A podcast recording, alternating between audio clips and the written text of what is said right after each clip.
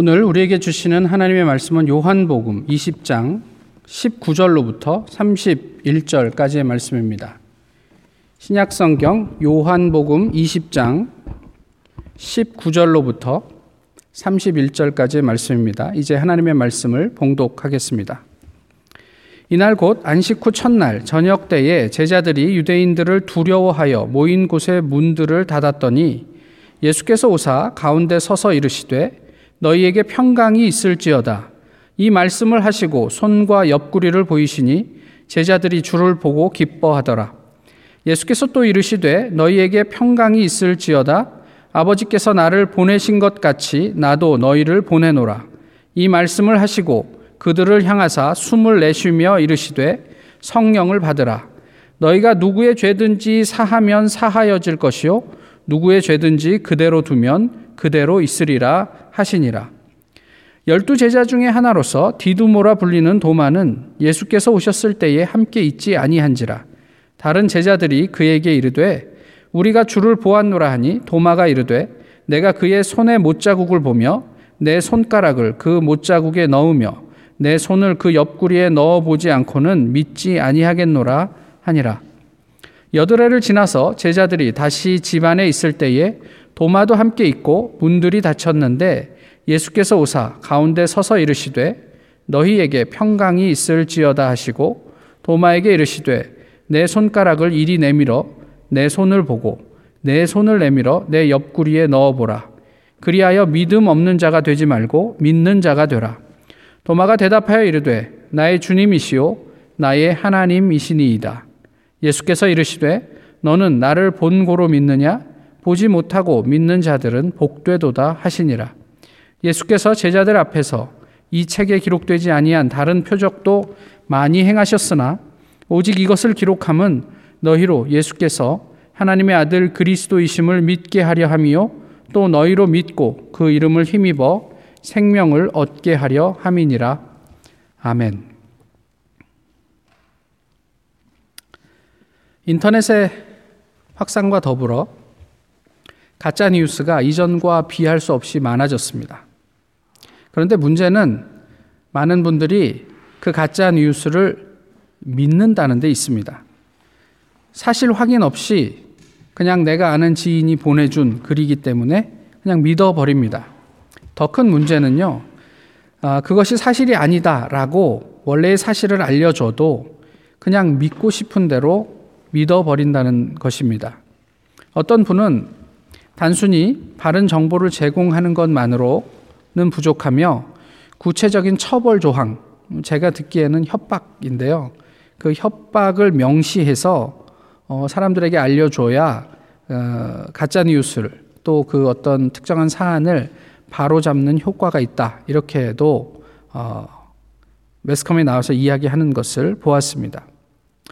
우리는 날마다 접하는 수없이 접하는 정보의 진위를 어떻게 분별하고 있습니까? 말해봐야 입만 아픈 소리이지만 참과 거짓, 그것을 바로 보는 것은 어느 때보다 중요하다 싶은 시기, 또 그런 시대를 우리가 살고 있습니다. 오늘 본문에 등장하는 제자가 있죠.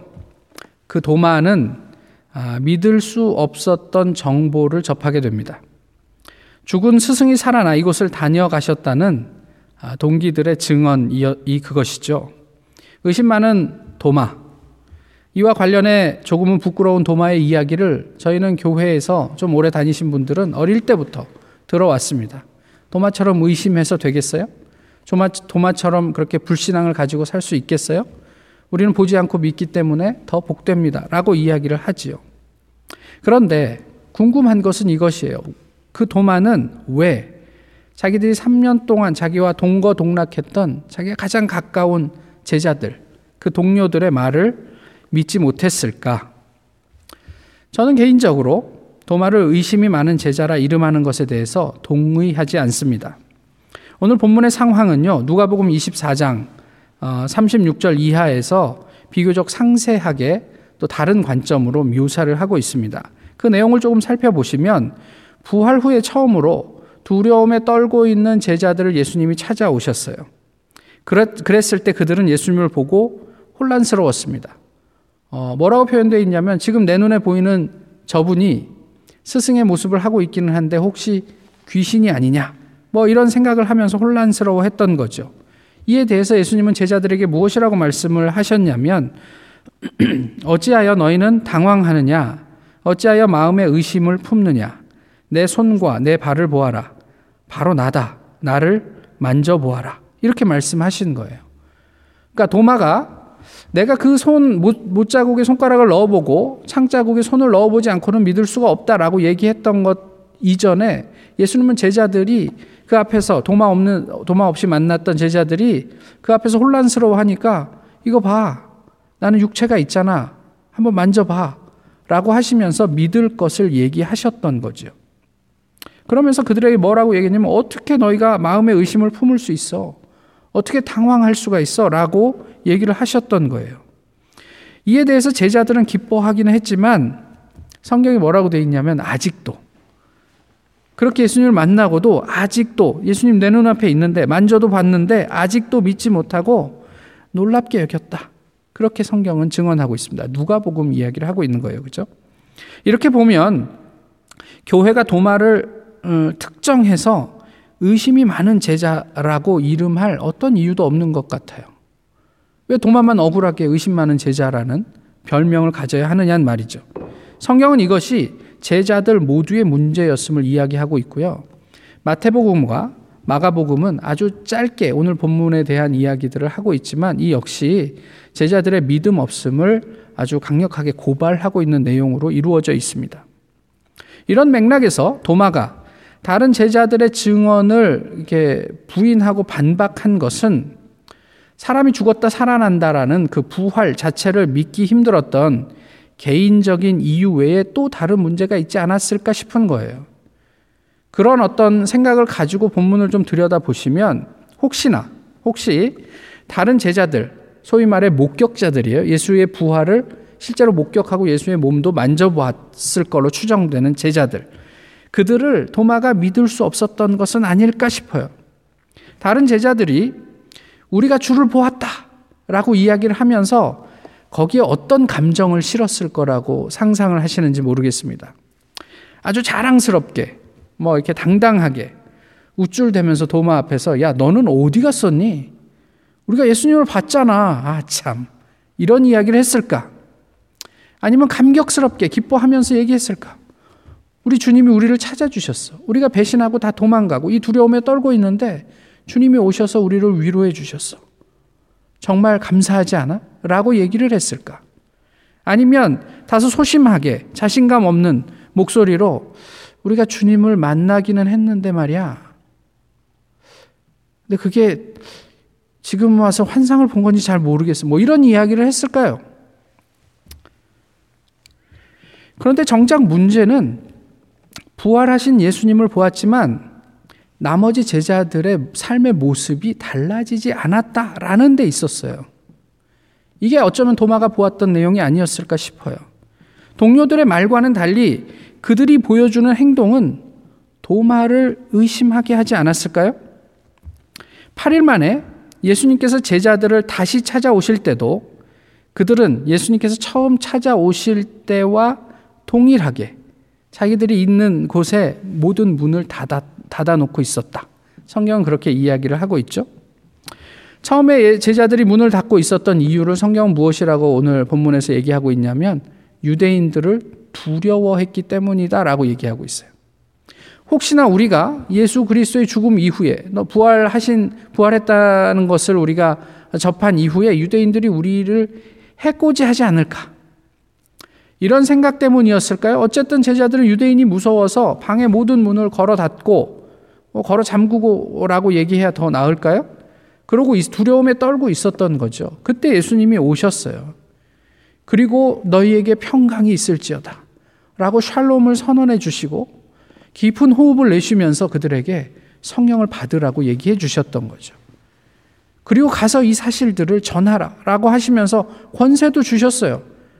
너희가 뭐 이렇게 열면 닫을 자가 없고 닫으면 열 자가 없다. 베드로에게 얘기해 주신 그 내용을 오늘 본문에서도 다시 얘기하고 계시다라는 것이죠. 그 자리에 예수님이 다시 오셨습니다. 그런데 아, 본문은 뭐라고 얘기해요? 여전히 그들이 문을 닫고 있었다 이런 얘기를 하고 있어요. 성경이 같은 이미지를 가지고 어, 독자들에게 보여주고자 했던 것은 무엇이었을까요? 처음 만났을 때도 문을 닫고 있었고 부활하신 예수님을 목격하고 나서도 그들이 기뻐하기는 했지만 여전히 의심 가운데 있는 그들이 문을 닫고 있었다. 무엇을 말씀해 주고 싶었을까요? 오늘 우리의 삶은 우리 주변의 사람들이 부활하신 예수 그리스도를 믿을 수 있게 하는 설득적인 삶입니까? 아니, 나는 부활하신 예수님을 믿습니까? 아, 이럴 때 좀 극적으로 믿습니까? 뭐 이래야 됩니까? 예? 우리는 지금 부활하신 예수님을 믿고 있습니까? 그러면 부활하신 예수님을 믿는다는 것은 무엇입니까? 예수님을 만나면 그분의 음성을 들으면 우리는 그분을 더 쉽게 확실하게 믿을 수 있습니까? 오늘 제자들의 모습을 보면요. 물리적으로 예수님의 부활을 목격하는 것이 제자들의 믿음의 충분 조건이 되지 않는 것 같습니다. 그럼에도 우리는 여전히 그 불충분한 조건을 표적을 오늘도 기대하고 있는 것은 아닙니까? 예수님이 어, 그 왕의 신하의 아들이 죽어간다라는 이야기를 듣고 어, 그 왕의 신하가 예수님에게 와서 어, 내 아들에게 오셔서 그 아이를 어, 좀 낫게 해 주십시오. 라고 했을 때 무슨 이야기를 하셨냐면 너희는 표적과 기사를 보지 않으면 도무지 믿지 아니하리라 이렇게 얘기하셨어요. 또 때때로 사람들이 표적을 구할 때마다 요나의 표적이면 충분하다. 그것을 보고 믿지 않으면 어떤 표적을 보아도 믿지 않을 것이다. 라고 이야기를 하셨단 말이에요. 내가 부활의 주님을 목격했다라는 것 사실 자체가 제자들의 믿음을 증폭시키지 못했다. 이것이 오늘 본문이 우리에게 말씀해 주고 있는 내용이에요. 어, 도마는 어떤 사람입니까? 도마에 대해서 무엇을 알고 계시나요? 그저 그냥 의심이 많은 제자였다. 이런 정도만 알고 계시나요? 요한복음에 보면 도마가 한 말이 두 군데 더 나옵니다. 요한복음 11장에 나사로를 살리러 가면서 어, 살리러 가는 과정 중에 도마가 무엇이라고 얘기하냐면 우리도 주와 함께 죽으러 가자. 뭐 예수님은 나사로를 살리러 가시는데 도마는 우리도 주와 함께 죽으러 가자. 뭐 이런 이야기를 합니다. 14장에서 어, 주여 어디로 가시는지 우리가 알지 못하거늘 그 길을 어찌 알겠습니까? 라고 이야기를 합니다. 그런 다음에 예수님이 무슨 얘기하냐면 내가 길이요 진리요 생명이니 나로 말미암지 않고는 하나님께로 올 자가 없다라고 얘기를 하시는 거예요. 그러니까 도마가 예수 그리스도께서 길이 되니까 예수님을 따르겠다라고 얘기한 것은 아니었는데 이런 어떤 도마의 어떤 어, 발언들을 저희가 놓고 보면 좀 뭔가 어설퍼요. 좀 비어 있어요. 완전히 충분히 영그럽다는 생각은 잘 들, 들지 않습니다만은 그의 질문들이나 그의 발언들이 다소는 적극적인 어떤 구도자적인 냄새를 풍기는 것도 사실인 것 같아요. 도마는 그런 사람이에요. 오늘도 제자들이 어, 우리가 예수를 보았다라고 얘기했을 때 어, 내가 너희 말을 있는 그대로 다 믿어야 돼? 어, 나는 좀 그렇지 않을 것 같아. 나는 정말 그 못자국에 손가락 한번 넣어보고 싶어. 나 예, 예수님 옆구리에 있는 그 창자국에 나의 손을 한번 넣어보고 정말 그 예수님이 맞는지 확인해 보고 싶어. 이런 마음으로 제자들에게 얘기하지는 않았을까 싶어요. 동료들이 예수님을 보았다며 이야기한 후에 그들은 어떤 삶을 살았는지 성경은 이야기하지 않아요. 그런데 도마 입장에서는 그 결핍이 상당히 컸을 것 같아요. 어, 쟤는 봤어? 사실 우리도 그러잖아요. 누구는 방언을 한대. 그럼 나도 방언하고 싶고, 누구는 병을 고친대. 그럼 나도 병을 고, 고 치고 싶잖아요.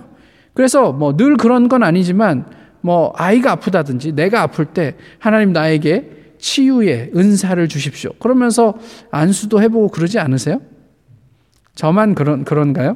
뭐 어쨌든 그렇습니다. 도마는 그 8일 동안 무엇을 했을까요? 예수님이 다시 제자들에게 오시고 도마에게 그가 한 말대로 당신의 상처를 만져보라 라고 말씀하셨습니다. 도마가 오예, 어, 드디어 때가 왔어. 그러고 막 넣어봤을까요? 못 넣어봤을 것 같아요. 그의 말이 그것을 이야기해 주고 있어요. 뭐라고 얘기합니까? 나의, 나의 몸에 손을 대보아라. 상처에 손가락과 손을 넣어보아라. 그리고 믿음 없는 자가 되지 말고 믿는 자가 되어라. 라고 했을 때 도마가 뭐라고 고백합니까? 나의 주, 나의 하나님. 이렇게 이야기하잖아요. 이것이 초대교회의 고백이 됐어요. 초대교회는 이 도마의 고백으로 하나님을 고백했단 말이에요. 그저 평이한 고백이었겠거니 생각하지 마십시오. 예수님께서 제자들과 함께 가실 때 사람들이 나를 누구라 하느냐.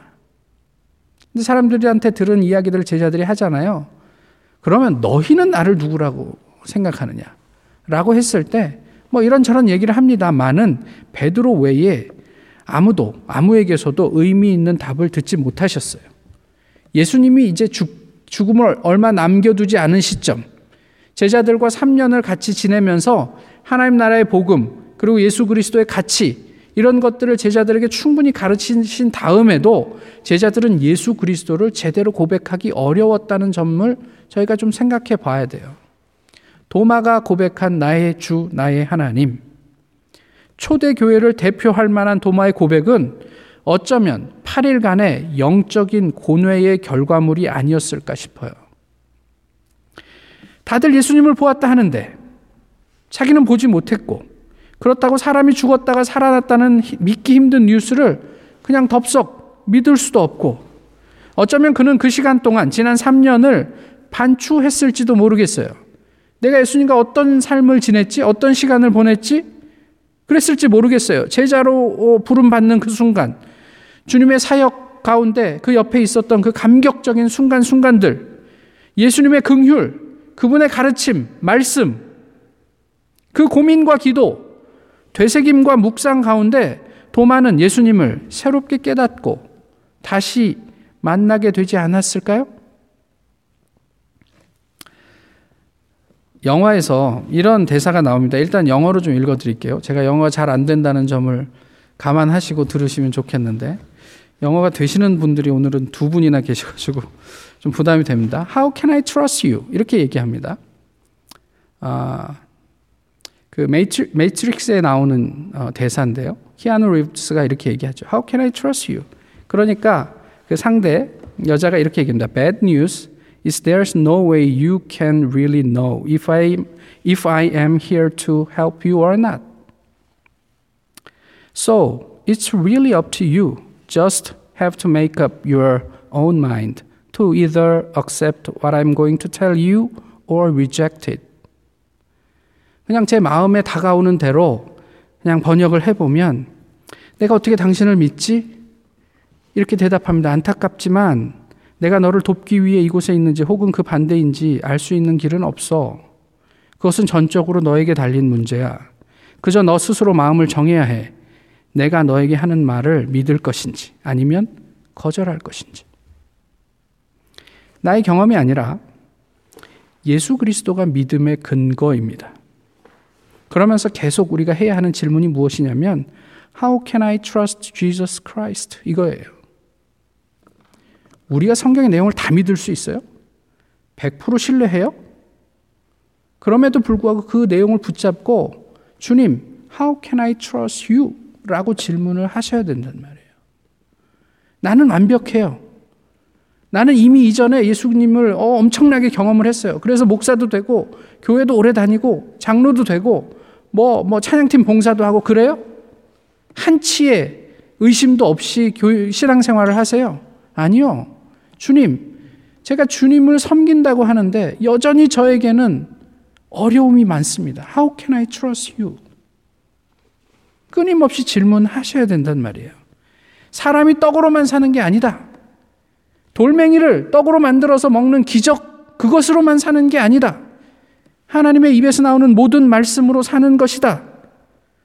이 사실을 너무나도 잘 아셨던 예수님은 우리가 어떻게 하나님을 믿을 수 있는지 또 믿어야 하는지를 그 말씀 안에 처음 시험을 당하시면서 담아내셨던 것은 아닐까요? 사람이 표적과 기사로 믿는 것이 아니야. 주님께서 하신 모든 말씀이 우리 신앙의 근거가 되어야 해.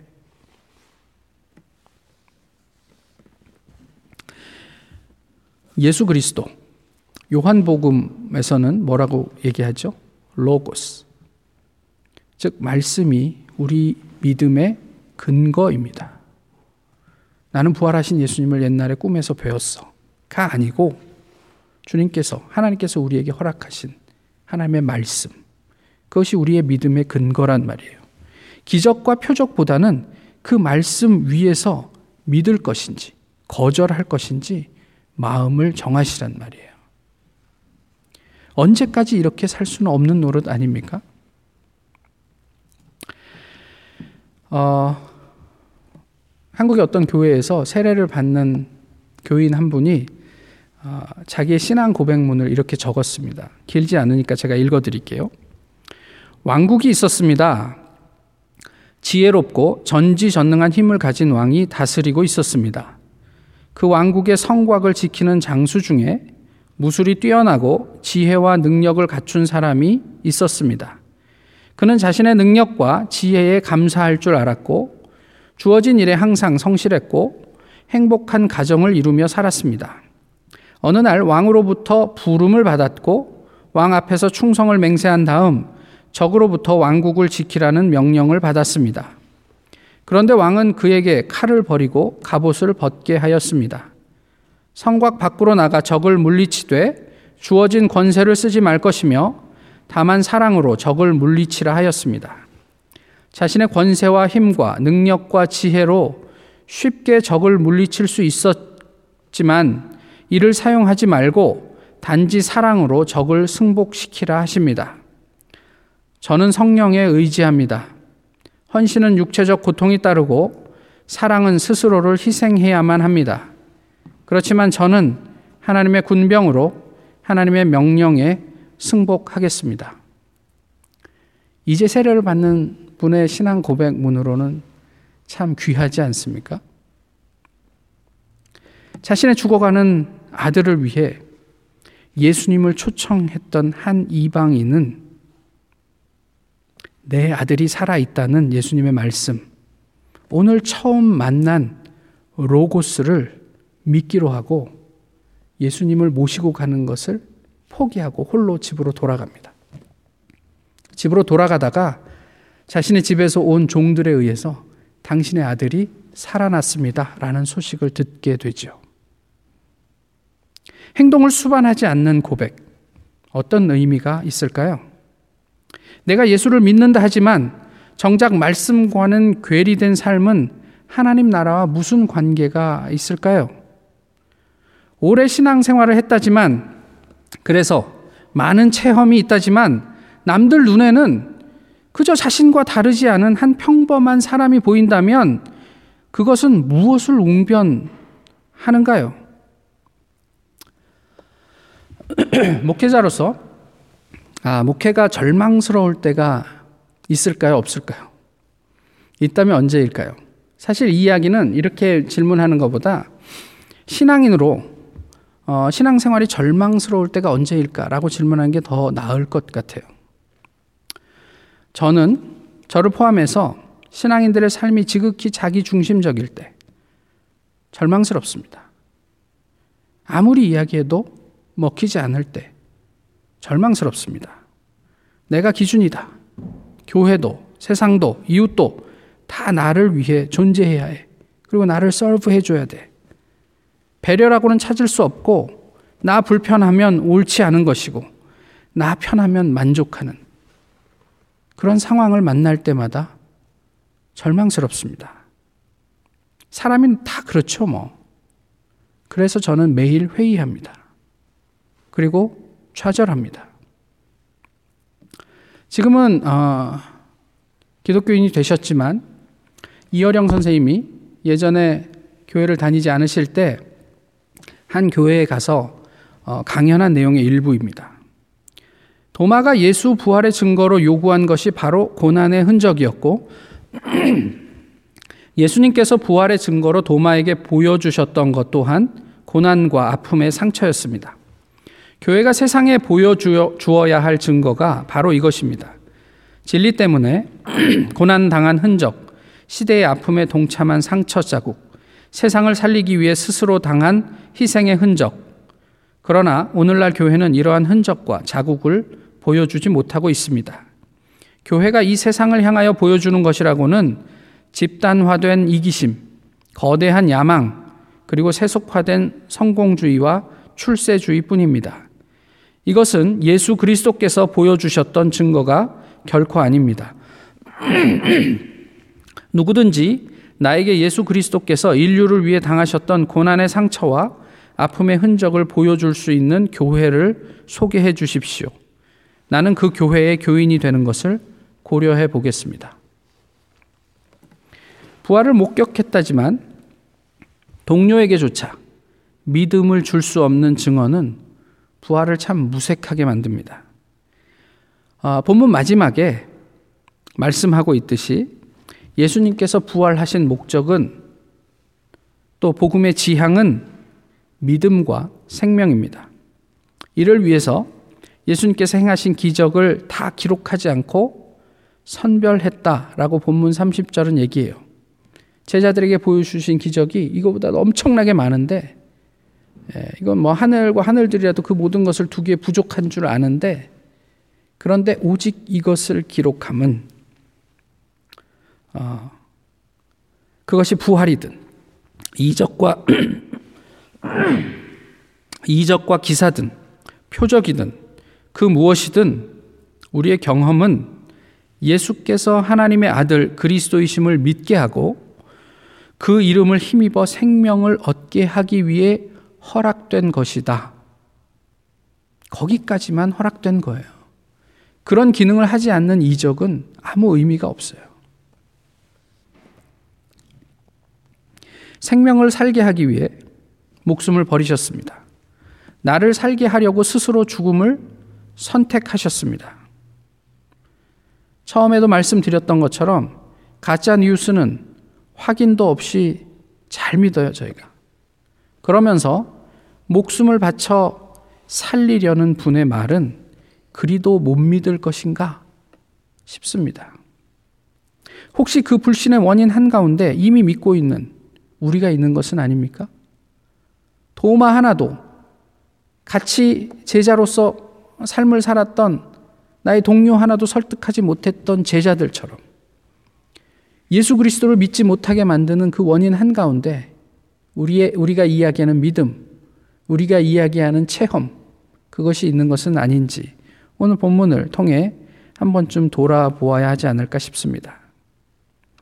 우리가 도마에 대해서 오랫동안 네이밍을 한 것처럼 그는 의심한 것이 아니라 회의했다 라고 하는 것이 조금 더 좋은 표현이 아닐까 싶어요. 끊임없이 회의하고 고민하고 고뇌하는 제자였다 라고 하는 게 낫지 않을까 싶어요. 제가 찾아보니까요, 약 2년 전 4월 음, 달이에요, 딱. 예, 오늘 이 동일한 본문으로 말씀을 나누었습니다. 이제 밑에 자막으로 나가겠지만, 그때 설교의 제목은 뭐였냐면요. 회의에서 회의로 였습니다. 어떻게 마무리를 했냐면 그때 설교를 나를 잘 회의하시라.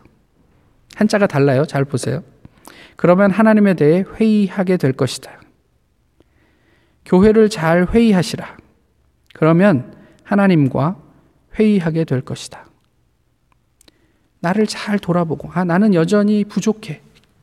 끊임없이 나를 반추하면 하나님에 대해 하나님의 뜻을 알아채게 되실 거예요.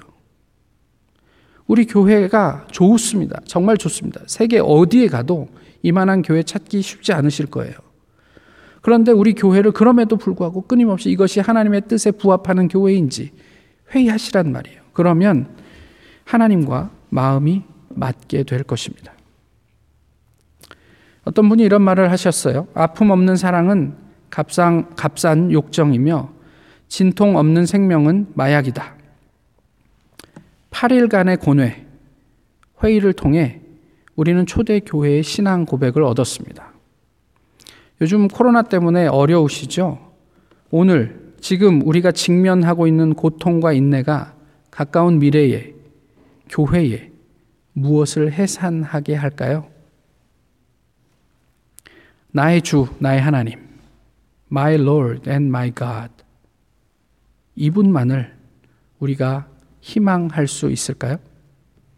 기도하겠습니다. 귀하신 주님, 오늘도 변함없이 주님 앞에 주님을 예배하고 주님을 찬양하며 또 말씀 가운데 서게 하심을 감사합니다. 온전히 주님을 더욱 사랑하게 하시고 또 우리의 삶을 돌아보며 깊이 고민하게 하셔서 정말 우리의 삶이 모쪼록 온 세상 가운데 예수 그리스도를 증거하게 하옵소서. 부활의 증인으로 하나님의 나라를 온전하게 드러내는데 부족함 없는 저희 모두를 어, 삼아 주시기를 간절히 소망합니다. 주님의 말씀이 우리의 믿음의 근거요. 하나님의 나라가 우리의 영원한 소망이 됨을 고백합니다. 예수 그리스도의 이름으로 기도하옵나이다. 아멘.